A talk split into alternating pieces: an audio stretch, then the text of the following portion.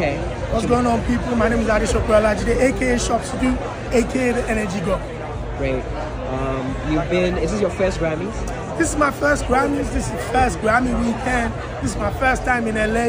Um, it's one of those moments where Afrobeats continues to take us places that we never dreamt of coming to. I probably wouldn't have come to LA if it wasn't for Africa and Afrobeats and, and really how the culture is exploding. So that that's why I'm here. It's first time for everything. Um, you you con- you're considered the CNN of Afrobeat. Um, Yes. uh, where from that name? Listen, Wizkid called me CNN of Afrobeats because I enjoy documenting every positive thing about our culture. I've done it for years. I've captured great moments from stage, out of the stage, backstage, just showcasing our talents in ways where other platforms wouldn't even care to do. And I think that's one of the reasons why Wizkid called me the CNN of Afrobeats. Um, Hip hop in Africa is celebrating 50 years. Yes. Uh, I think between last year and this year. Yes. This is a new surge with Afrobeats. What do you, what do you, what are your thoughts about Afrobeats and its uh, movement across uh, across the world? Listen, Afrobeats and Afropop in, ge- in general has put Africa on a map in a way where we haven't seen in the last 20, 30 years.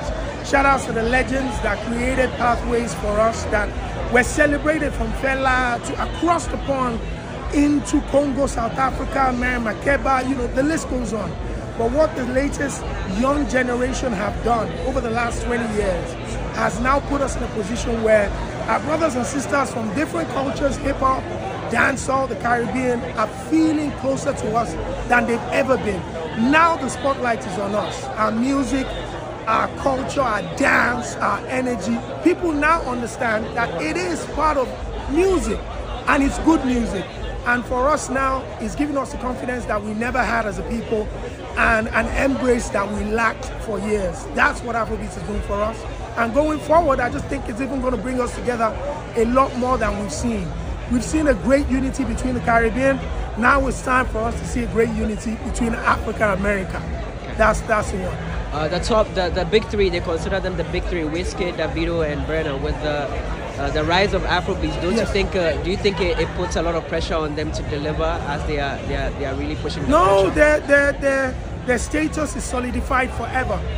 Wizkid, Davido, Burna Boy will go down in history as three of the greatest musicians in the last century to come out of Africa.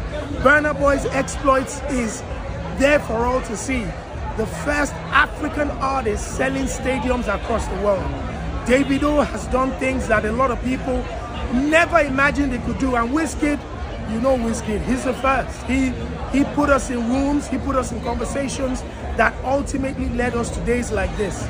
So those three big, those three guys, even though a lot of people talk left and right, their status is solidified forever, and our culture will remain grateful to those icons. Do you think at some point in time we're gonna lose our culture to um, Western influences? No, I think uh, the Grammy announcing the category of the African performance shows it's now taking us back to Africa. Shout out to the incredible Asake, who now is making music with 90% Yoruba in his music. So for me, you know, uh, the tradition, the culture is, is, is there.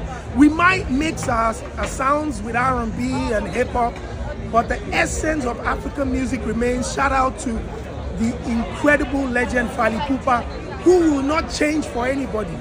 And we're seeing his results today. So for me, we're not losing anything. We're where we want to be. We're 24 hours to the big announcement. Yes. We have about seven Grammy nominations Yes. from Africa. Who are you tipping, and who are your favorites to, to bring it home for I'll just say this. Olamide Asake, Burna Boy Davido, Tyla Arastar. All those names that I mentioned, if any one of them picks up the gun, they deserved it. That's all I'm saying. Of course, we will be happy for anyone. Look, Tyla and Ayra Starr are young ladies in the game. Imagine if they walked away with a gun. How that will be inspiring for young women in our culture that find it so difficult to even get a placement in the first place. So anywhere you look, it's a blessing for our culture, and anybody that picks it up will be celebrated by ourselves. Thank you so much, Adesope. Black Volta. Thank you so You already much. know, man. Keep doing what you're doing. Keep celebrating our people. Keep putting us on the map. Black vote. Black-